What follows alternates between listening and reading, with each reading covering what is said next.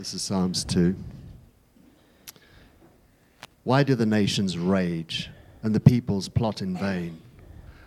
The kings of the earth set themselves and the rulers take counsel together against the Lord and against his anointed, saying, Let us burst their bonds apart and cast away their cords from us. He who sits in the heavens laughs, the Lord holds them in derision. Then he will speak to them in his wrath and terrify them in his fury, saying, As for me, I have set my king on Zion, my holy hill. I will tell the decree. The Lord said to me, You are my son. Today I have begotten you. Ask of me, and I will make the nations your heritage, and the ends of the earth your possession. You shall break them with a rod of iron, and dash them in pieces like a potter's vessel. Now therefore, O kings, be wise. Be warned, O rulers of earth. Serve the Lord with fear, and rejoice with trembling. Kiss the Son, lest he be angry and you perish in the way, for his wrath is quickly kindled. Blessed are all who take refuge in him. The word of the Lord. You may be seated, and the kids are invited to kids' church today.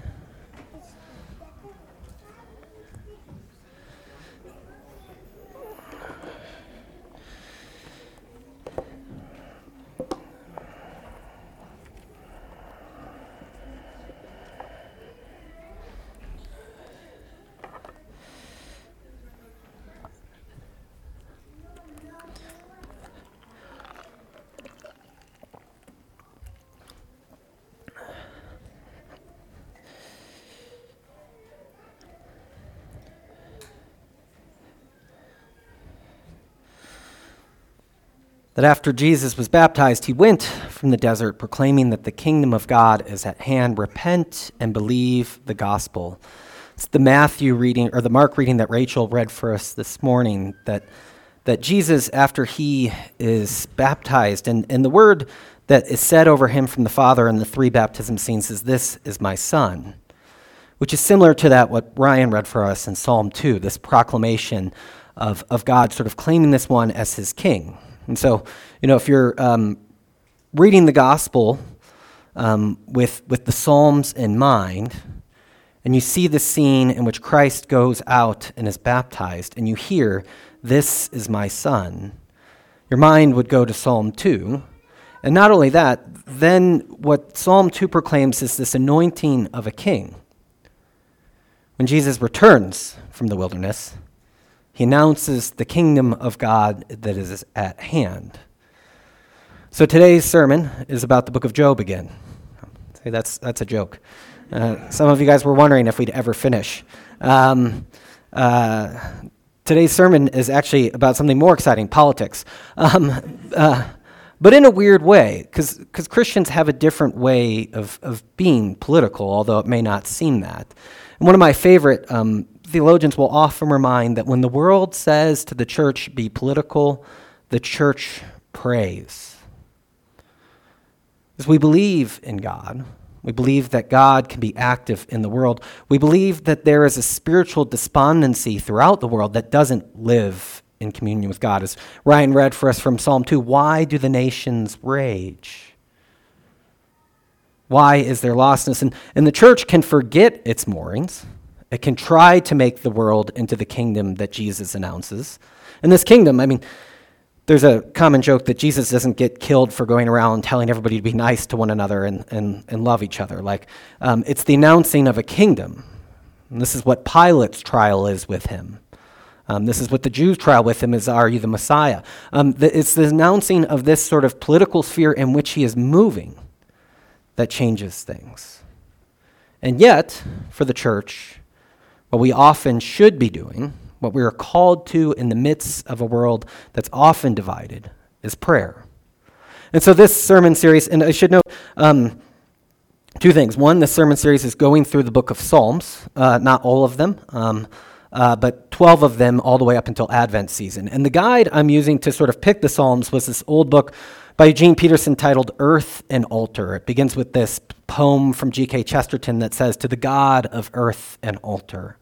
What Peterson takes from that is that um, in God, uh, or in the Christian life, we have both earth and altar. And he said one of the biggest mistakes that Christians make, or anybody in the major, modern age is tempted to make, is that prayer is private. As Christians, we don't privately pray, we pray to the God of earth and altar. Both religious and all that is in, within the earth belongs to God. Now, Eugene Peterson in this book um, is, is quite brutal to the American churchgoer. He wrote this while he was still a pastor, but he begins with this quote from Alexis de Tocqueville. Um, 150 years ago, Alexis de Tocqueville visited America from France and wrote Each citizen is habitually engaged in the contemplation of a very puny object, namely himself. Glad that Eugene Peterson is not my pastor. to call out right in the first paragraph of your sermon, of your book, that in this country we are often engaged with the primary object of adoration and of glory and of love, and that is a puny object. It is myself. And what Psalm 1 and 2, we read both today. Emily read Psalm 1, and, and Ryan read Psalm 2, is they set up this introduction to the Psalter that really is expansive in so many ways. It, it, it sets in the first one, you know, how will you find the blessed path as an individual? How will you find yourselves among the righteous? And the second one um, tackles sort of the rest of the realm, the nations and the kingdoms of the earth. And what's interesting about both of these two psalms uh, at the start is both of them don't have um, uh, superscriptions. They're both un, un, like the third psalm, if you look in your Bibles, will say, a psalm of David when he fled from his son Absalom. Psalm 1 and 2 don't have any of those. And many scholars take that to believe that these two psalms are meant to guide your whole reading of the book of Psalms, both in the ways in which we shall walk in the world, Psalm 1, and then both in the ways in which we um, shall trust in God beyond. This is why the Christian can pray rather than be political in the, in the regular sense, where prayer is our politics, is because we know the one whom is beyond. We know the one, in the words of Psalm 2, who laughs at the plots that the kings make, who laughs at their choices, who laughs at which the ways in which they want to set their path. We'll get to that in a second. But both these Psalms are notable for the sense of peace which pervades them. Many of the other Psalms will be brought to, to conflict and to trial and challenge. Uh, the quote on the back of the bulletin from, from John Calvin says of the Psalms I have been accustomed to call this book, I think not inappropriately, an anatomy of all the parts of the soul. Psalms are an anatomy of all the parts of the soul. For there is not an emotion of which anyone can be conscious that is not represented here as in a mirror.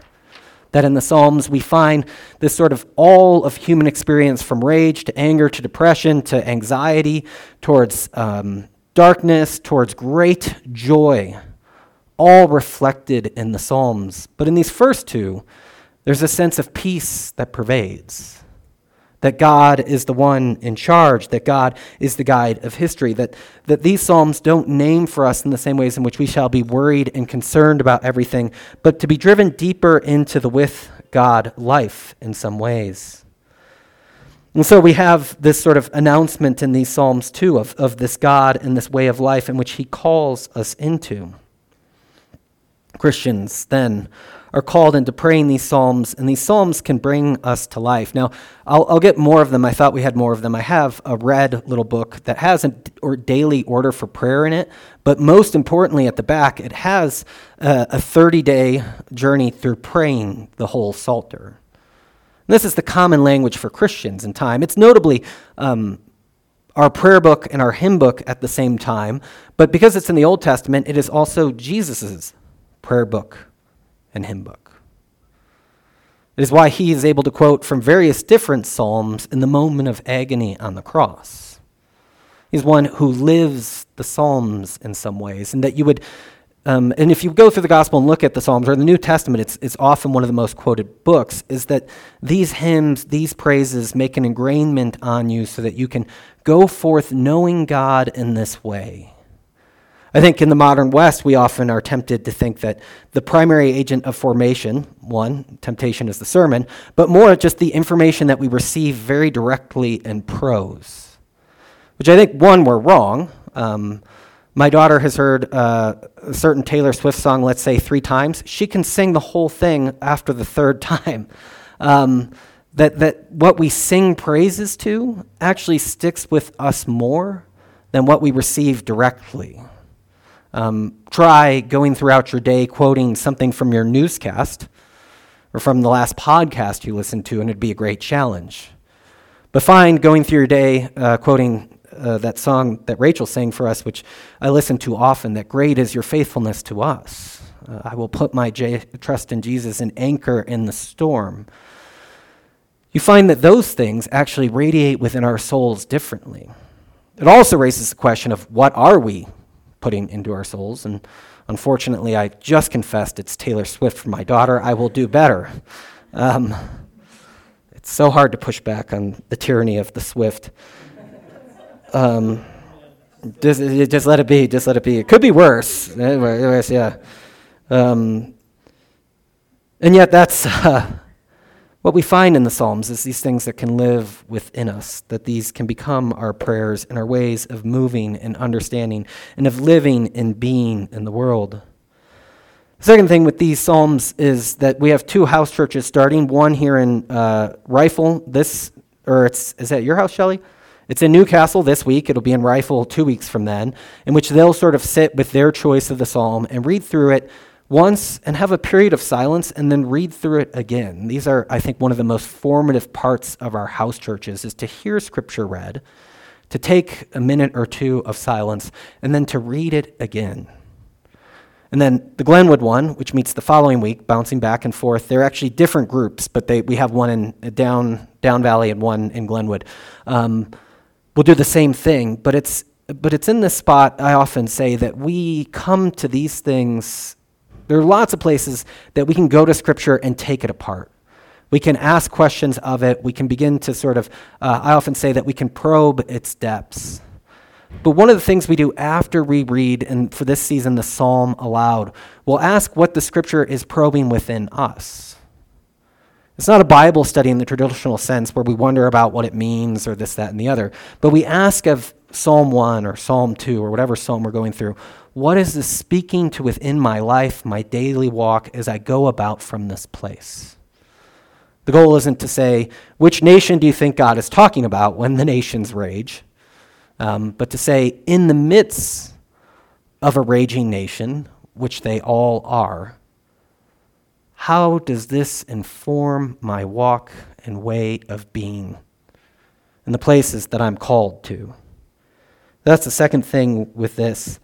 Um, and so that's sort of where we're going this, this Earth and Altar series and looking at the Psalms, sort of to expand the self. Although I think the subtitle, um, to expand ourselves, is the first chapter of Eugene Peterson's book is The Unselfing of America. Um, that we need to become unselfed. Uh, and it's a play on a, a, title from Wendell Berry book called The Unsettling of America, um, in which we, he sort of confesses that all our grand projects have neglected the most important thing, which is the smallest project of all love of neighbor, betterment of home, betterment of the community in which you walk. Um, Again, if we look at many of our modern political discussions, we'll find that very few of them are connected to our neighbor, to the ground in which we live, but are connected to much larger schemes and programs and such. So, my hope is that the Psalms, too, that as we walk through us, can free us from some of the anxiety we have living in this nation that, like all nations, rages um, and rages in many ways. So, we'll We'll start with the psalm now. Um, why do the nations conspire and the peoples plot in vain? Just notably here in Psalm 1, it says, Whose delight is in the law of the Lord, and who meditates on this law day and night. And in Psalm 2, it says, Why do the nations conspire, and why do the peoples plot in vain? Oddly, that is the same Hebrew word translated much differently. If you have a translation where it tries to use the same word for each use of the word, you'll see that in your translation. But, but in the first one, the person who is at peace in the world meditates on God's thoughts on how we should be in the world day and night. It is this that leads to that path of blessedness. It is this that enables that one not to sit with the scoffer or to walk or to um, pause with evil, but to move on from it.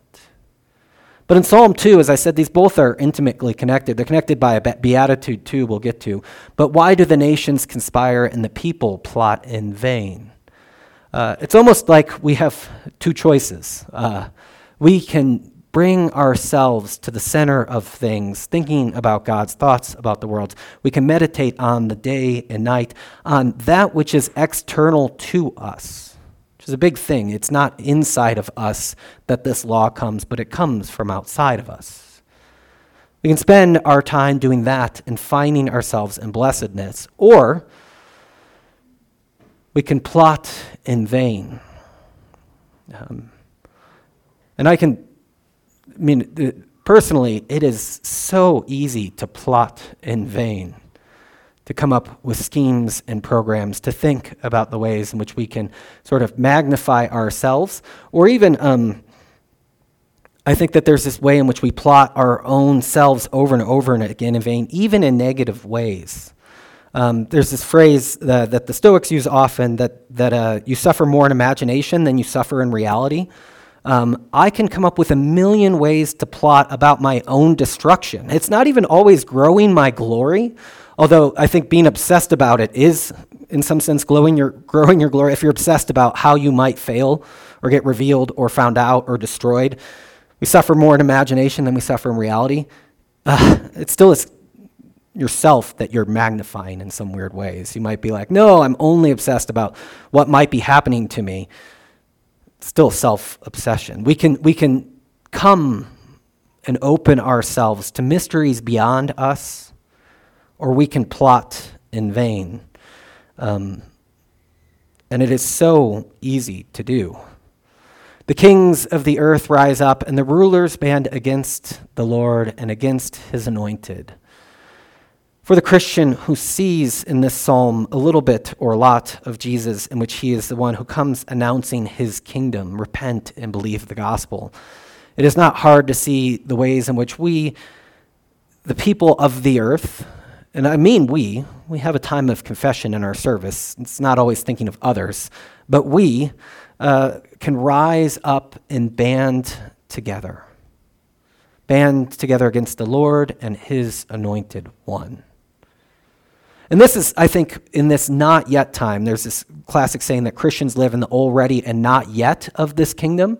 The kingdom is already present in what God has done in Jesus Christ in defeating death and raising from the Christ, and yet we live in the not yet. The fullness of that has not come into the world. Um, as we live into those two places, um, we. Uh, uh, can begin to think in that gap, it's time for us to rise up. And not only that, I think, as I spoke of the church's temptation before, sometimes we think that temptation is to rise up to secure our place, not knowing that the only place that's secure for the church is with God. Blessed is he, as it uh, finishes the psalm, who seeks refuge in the Lord. That that is the place in which we will find it. Even the church can face the temptation let us band together while we wait for Jesus to return. And in that, we rebel against the Lord and his anointed. I'm picking on the church because I think it's easy for us. If, you, you're having trouble finding places where we can also see this in the world, talk to me after the service. It'll be a short conversation. Um, I'll send you to uh, any news web page, and that'll be enough. Um, uh, in which we rise up and try to, to, to defeat in this way. Um, and this first section deals with that. Let us break the chains and throw off their shackles. To say to God, to say to his anointed, let us break these chains and throw off these shackles. It's Jacques Ellul who says that the world always has a will to death, a will to suicide, and it is the church's call to be in that spot, to where we see spiritual despondency and to move into that. It was Solzhenitsyn in a different essay who talks about how in, in the world we've come up with programs to fix almost all of our problems, and yet we've ignored the spiritual poverty of our lives. And he says the solution in the East is the ruling party, the ruling ideology that wants to fix everything, and the solution in the West is the commercial. And I broke down and wept for my own soul. um, uh, because I could see within that both the temptation towards the ideology, but also it's so much easier to race for consumption than to pick up the spiritual agony and depth of my own soul. I think if I could buy one more thing or optimize my life in some other way, that might fill that quicker than the prayers that I might offer. That brings us through, and yeah, let us break the chains and throw off their shackles, is where we live. The next section of the psalm the one enthroned in heaven laughs. The Lord scoffs, scoffs, at them. He rebukes them in anger and terrifies them in his wrath, saying, I have installed my king on Zion, on my holy mountain. Uh, Calvin, again, has this beautiful phrase where he thinks about if this is the time that the Lord laughs, that as we plot, the nations plot, as we try to throw off the shackles in vain, the one who is our rest and our peace doesn't get all anxious or worried or worked up, the Lord in heaven laughs at our ability to proclaim our own individualized freedom, to proclaim our own self actualization in the world. That this is the time in which the Lord laughs at which this comes. And I think there's a bit of. Um, and what he proclaims next is that I have installed my king on Zion, I my holy mountain, that I've made a new world while you plot in vain, and God laughs at that. Um, Calvin says, though, that, that while this is the time that Lord's lap, we might weep for the ways in which the world turns away. But in our weeping, we can console ourselves with the Lord's laughter. That what we see sowed in destruction and in vain doesn't have the final word. And there's a lot um, if you think about the New Tef- uh, Testament references to the Lord's patience, God's laughter, I think, extends his patience, and his patience is f- to give us time to turn and seek that reconciliation, to find ourselves bound in that way. What God has made is a new world and a new peace. Um, and incidentally, as you're reading the psalm, I've installed my king on Zion, my holy mountain. It was the Jewish commentator Everett Fox who said, Zion is a modest mountain and a, with a modest town within it, and the capital of a small kingdom surrounded by more powerful kingdoms. And yet, this is what we pray that God has installed in that place, small and forgotten, under threat as it may be. That is where God has installed his kingdom. next section I will proclaim the Lord's decree. This is um, the king in Psalm 2 speaking. Um, and in the New Testament, you would maybe read this as Jesus' words that he said to me, You are my son, and today I've become your father. Now, in the ancient Near East, there were large traditions that made. Um, so, this is generally considered a Davidic psalm. Um, in the ancient Near East, the original audience for Psalm 2, some would hear this, or some kingdoms would have ones in which the son, the king, is actually God they become co. Um, it's a representative God that is God. The psalm, interestingly, use, uses more adopted language. You are my son, today I have become your father. That, that in the original context, this would have been heard not as David as is God, but David is adopted as one of God. Now, when we hear it with the New Testament in mind, and many of us, if you have the King James uh, translation, will say, Today I've begotten you, which is the language that we use, begotten of the Father, not made. Um, point being is that for our political moment, or for any political moment, the, the king at best can be adopted into the ways of God, but is not God in that way. Um, that's something that becomes revealed to us in that baptism scene later. Um, Ask me, and I will make your nations the inheritance, the ends of your earth your possession. Um, Matthew, at the end of his gospel, and Jesus stands on the mountain he, and he proclaims to his disciples to go forth to all the nations, baptizing them in the name of the Father and the Son and the Spirit, and teaching them to obey all that I have commanded to you. We go out with that message that, that the Lord has made all the nations the inheritance of Jesus, the ends of the earth just what the book of Acts is about, is that message spreading to the ends of the earth, God's possession. And we often go out somewhat weakly and shyly, but what we are doing, in the words of this psalm, is breaking the plans of the nations with a rod of iron and dashing them to pieces like poverty. We go forth proclaiming the gospel of God's work that He has done in Jesus Christ to the ends of the earth, as he said, we don't go just shyly and meekly, but as ones with the power in which we are bringing them back and dashing their plans. As we spoke about prayer earlier, the words of Karl Barth on prayer is that um, to clasp hands in prayer is the beginning of an uprising against the disorder of the world. To clasp hands in prayer together is the beginning of an uprising against the disorder of the world. This is what we heard from Mark, from Rachel, and a voice came from heaven You are my son, whom I love, and with you I am well pleased. Um, that's from the book of Acts. We'll skip that. That psalm is used in Acts twice as well. Therefore, you kings, be wise, be warned, you rulers of the earth. Serve the Lord with fear and celebrate his rule with trembling. Kiss his son, or he will be angry with you, and your way will lead to your destruction, for his wrath can flare up in a moment. It's not just the dashing that goes on, but this, this call then to be wise for us as the people who are announcing this kingdom to be wise, to be warned, and to serve the Lord with fear, as we walked through the wisdom literature. The fear of the Lord is the beginning of wisdom. And then to kiss, um, serve the Lord, and, and celebrate his rule with trembling. There's, again, that displacement of the self, I think, that happens in this passage, that we displace ourselves, and it's not a cause for, for lost, but we celebrate that rule with trembling. Celebrate that coming of that kingdom, that freedom that comes. Kiss his son. There's, there's um, uh, Everett Fox again. With purity be armed is the way he translates that. Order yourself towards purity.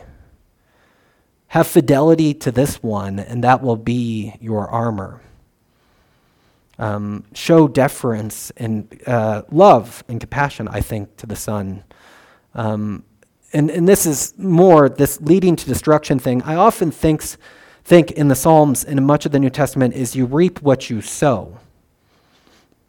This isn't a warning just from God to say, look, if you're not on my team, your path goes to destruction and death, but to say that if you are um, reaping that which is counter to this law that is goodness, that is freedom to the oppressed, that is sight to the blind, that is healing to the lame. If you are running in ways that are counter to this, your path will lead to destruction. If your goal is to make your own king and build bigger and bigger laws and plot against the grain of the universe, we can cut against the grain or we can go with the grain of the universe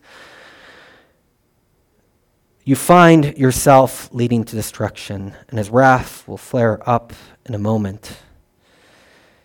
Which brings us to the end of the psalm Blessed are all those who take refuge in him. The first psalm, Psalm 1, began with Blessed is the one who does not walk in the way of the wicked. Blessed is the one, Psalm 1, the end of Psalm 2. Blessed are those who take refuge in God. This is the bookend that starts our journey in the book of Psalms. Blessed are we as ones who walk not with the wicked, but find ourselves. And Eugene Peterson, this was before he did the message, but it, it, like a tree planted by waters, uh, his uh, wonderful translation of Psalm 1 is um, like a tree replanted in Eden. Um, blessed is the one who doesn't walk in that way. But in Psalm 2, we find ourselves drawn into a people, a people of the kingdom, a people of, called the church, a people who have a different position in the world. The people who know what is coming that is partially in the now, but we await in the not yet. Blessed are all those who take refuge in him. May that be the good news for us this morning. That our blessedness, as we heard this psalm about kings and rulers and plans and ways in which we want to plot our own freedom and find our ways outside of what God has called good for us. We see it in the world, we see it in our own lives. Our blessedness comes in finding refuge in Him. It's not for us to make everything work out. Psalm 2 is a really a lot. Psalm 1 and 2, but Psalm 2 is really a lot about who do you think is in charge? Who is the one who rules the world? The one who laughs at our plans of freedom, or the one who sets us free? Blessed are all those who seek refuge in him. Let us pray.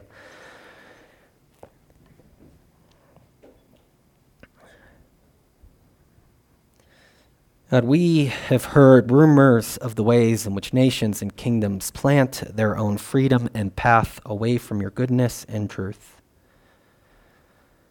And while it may seem for us to be worried about, to try and correct, to try and elect the proper way of being, when you see that, Lord, you laugh.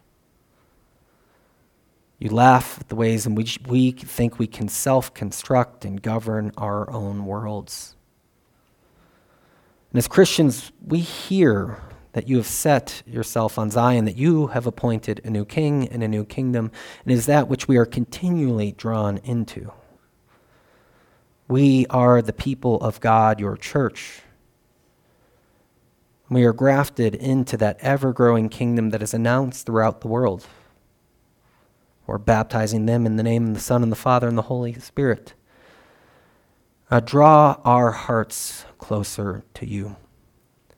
May we be those who find our lives blessed as we seek refuge in you, in your Son, and your Spirit. We ask all of this in your holy name. Amen.